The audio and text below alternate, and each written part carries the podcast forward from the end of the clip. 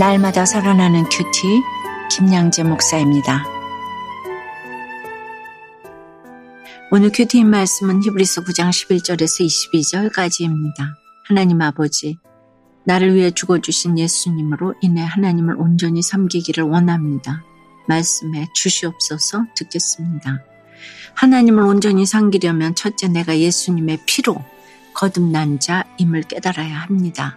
오늘 11절 12절에 그리스도께서는 장래 좋은 일의 대제사장으로 오사 손으로 짓지 아니한 것곧이 창조에 속하지 아니한 더 크고 온전한 장막으로 말미암아 염소와 송아지의 피로 하지 아니하고 오직 자기의 피로 영원한 속죄를 이루사 단번에 성소에 들어가셨느니라고 합니다. 이 세상보다 더 크고 온전한 장막으로 우리를 인도하고자 예수님이 친히 보혈을 흘려 주셨다는 것이지요. 그래서 그리도 반복되던 구약의 제사가 마침내 폐해졌습니다. 제 인생도 그랬지요. 어릴 때부터 참 꾸준히 열심히 살았지만 평안이 없었어요. 그러던 어느 날 가치관이 딱 바뀌는 날이 왔습니다. 아무리 열심히 일해도 기쁨도 없고 억지로 후벼 파내면서 왔는데 오늘날 인생이 기뻐졌어요. 예수님이 십자가에서 흘리신 보혈이 내 죄 때문임을 깨달았기 때문이에요. 예수의 피로 내가 구원받은 것이 믿어지니 그 누구도 줄 수 없는 큰 기쁨과 평안이 제게 몰려왔습니다. 13절과 14절에서 히브리서 기자는 염소와 황소의 피와 및 암송아지의 죄를 부정한 자에게 뿌려 그 육체를 정결하게 하여 거룩하게 하거든 하물며 영원하신 성령으로 말미암아 흠없는 자기를 하나님께 드린 그리스도의 피가 어찌 너희 양심을 죽은 행실에서 깨끗하게 하고 살아계신 하나님을 섬기게 하지 못하겠느냐라고 반문합니다. 아무리 부모와 애인이 나를 사랑해 준다고 해도 그 사랑은 완전하지 못하고 일시적입니다.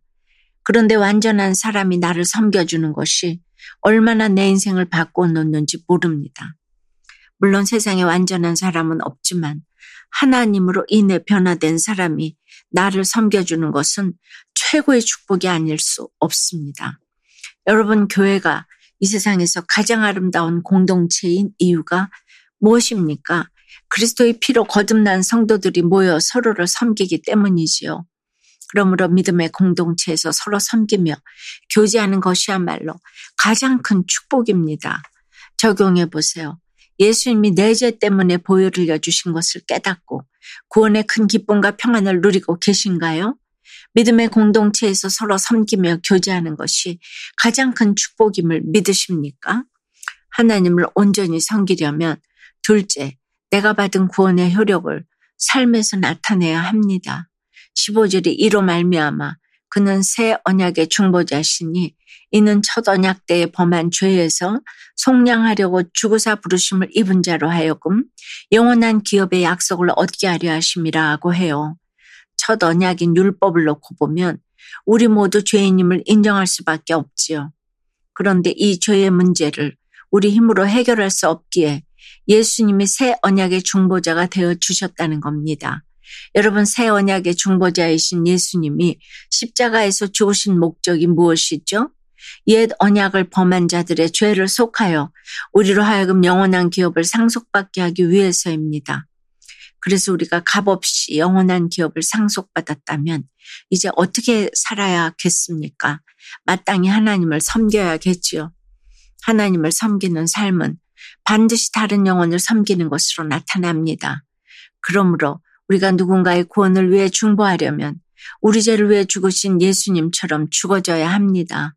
그저 입술로만 구원해달라고 외치는 것이 아니라 예수님처럼 죽어져야 해요. 그것이 구원을 위해 중보하는 자의 첫 번째 태도입니다. 16절과 17절에 보니 유언은 유언한 자가 죽어야 되나니 유언은 그 사람이 죽은 후에야 유효한 즉 유언한 자가 살아있는 동안에는 효력이 없더니라고 합니다. 유언은 조건부 약속이지요. 유언하는 사람이 죽어야만 그 효력이 발생합니다. 이것은 예수님의 죽음으로 우리의 구원이 유효해졌다는 뜻이죠. 여러분은 이 구원의 효력을 삶에서 어떻게 나타내고 계십니까? 내가 받은 구원을 생각하면 감사의 눈물이 흐르시나요? 날마다 구원의 감격과 감사함으로 하나님과 사람들을 섬기는 것이 내 삶에서 구원의 효력을 나타내며 사는 길입니다. 적용 질문이에요. 영원한 기업을 상속받은 자로서 구원의 감격과 감사함으로 하나님과 사람들을 섬기고 계신가요? 내가 받은 구원의 효력을 삶에서 어떻게 나타내시겠습니까? 친정 부모님의 구원을 위해 손과 발이 가는 수고로 섬기며 새 언약의 중보자이신 예수 그리스도를 전하겠다는 한 성도님의 큐티인 묵상 간증이에요. 저는 친정 식구 중에 유일하게 예수님을 믿어요. 그러나 세상 가치관으로 살면 믿는 자로서 본을 보이지 못하니 가족에게 복음을 전하기가 어려웠지요. 그러다 올 초에 멀리 지방에 사시는 친정 어머니가 내 척수액이 고이는 물뇌증 검사를 받으러 서울에 올라오시면서 저희 집에 머물게 되셨어요. 어머니는 제가 복음을 전할 때 난 다른 종교를 믿는다 하며 거절하셨어요. 그래서 더 늦기 전에 부모님이 구원받으시길 간절히 기도하고 있었는데 이번 일로 부모님을 섬길 수 있게 되어 오히려 감사했죠. 그동안 어머니께 큐티인을 드리면 다 받다고 하며 그냥 돌려주셨는데 이번에 저희 집에 함께 있으면서 어머니께 큐티책을 다시 권해드렸답니다. 그리고 척추관 협착증으로 걸음이 불편해 예배당에 못 가시는 어머니를 위해 집에서 설교 말씀을 들을 수 있게 해드렸어요. 앞으로도 부모님이 서울에 오실 때마다 복음을 전할 기회로 여기고 손과 발이 가는 수고로 부모님을 섬기겠습니다. 오늘 15절 말씀처럼 부모님이 새 언약의 중보자이신 예수 그리스도를 믿어 영원한 기업의 약속을 얻으시기를 간절히 기도해요.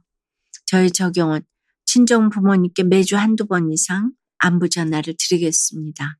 군대에 있는 아들에게 주일 예배를 드릴 수 있는 마음과 환경을 주시도록 기도하겠습니다. 입니다.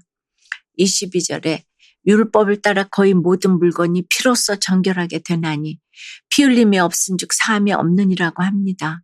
우리가 용서받아 새 생명을 얻으려면 그에 상응하는 생명에 희생이 있어야 한다는 말씀이지요. 육체의 생명은 피해 있기 때문입니다. 사랑하는 여러분, 우리는 오직 은혜로 값없이 구원을 얻었지만 실상은 값없이 얻은 것이 아니지요. 하나님이 그리스도의 귀한 피값으로 우리를 사셨기에 우리가 구원받은 것입니다. 오늘 하루 여러분이 받은 이 구원을 기뻐하고 그 기쁨으로 하나님과 사람들을 섬기시길 주님의 이름으로 축원합니다. 기도드립니다.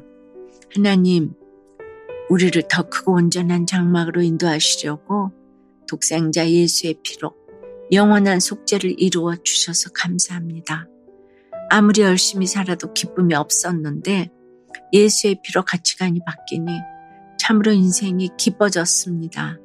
우리에게 주신 구원이 너무도 대단하기에 하나님을 섬기겠다고 고백하는 저희가 되기를 원해요. 우리에게 주신 이 영원한 기업의 약속을 나 혼자만 알고 누리는 것이 죄송해요. 믿지 않는 가족과 지체들에게도 전하게 도와주시기를 기도합니다. 예수님이 우리의 중보자가 되어 죽으심으로 우리를 구원하신 것처럼 우리도 그들의 구원을 위해 주어지기를 원합니다. 필림이 없이는 삶도 없다고 하셨사오니 구원을 위해 마땅히 값을 치를 수 있도록 주여 인도하여 주시옵소서. 예수 그리스도 이름으로 기도드리옵나이다. 아멘. 지금까지 우리들 교회 김양재 목사님이었습니다. 큐티에 도움받기 원하시는 분들은 큐티엠 홈페이지 qtm.or.kr 또는 유튜브에서 큐티엠을 검색하시면 도움받을 수 있습니다. 자세한 문의사항은 지역번호 031-705-5360번으로 문의하시기 바랍니다.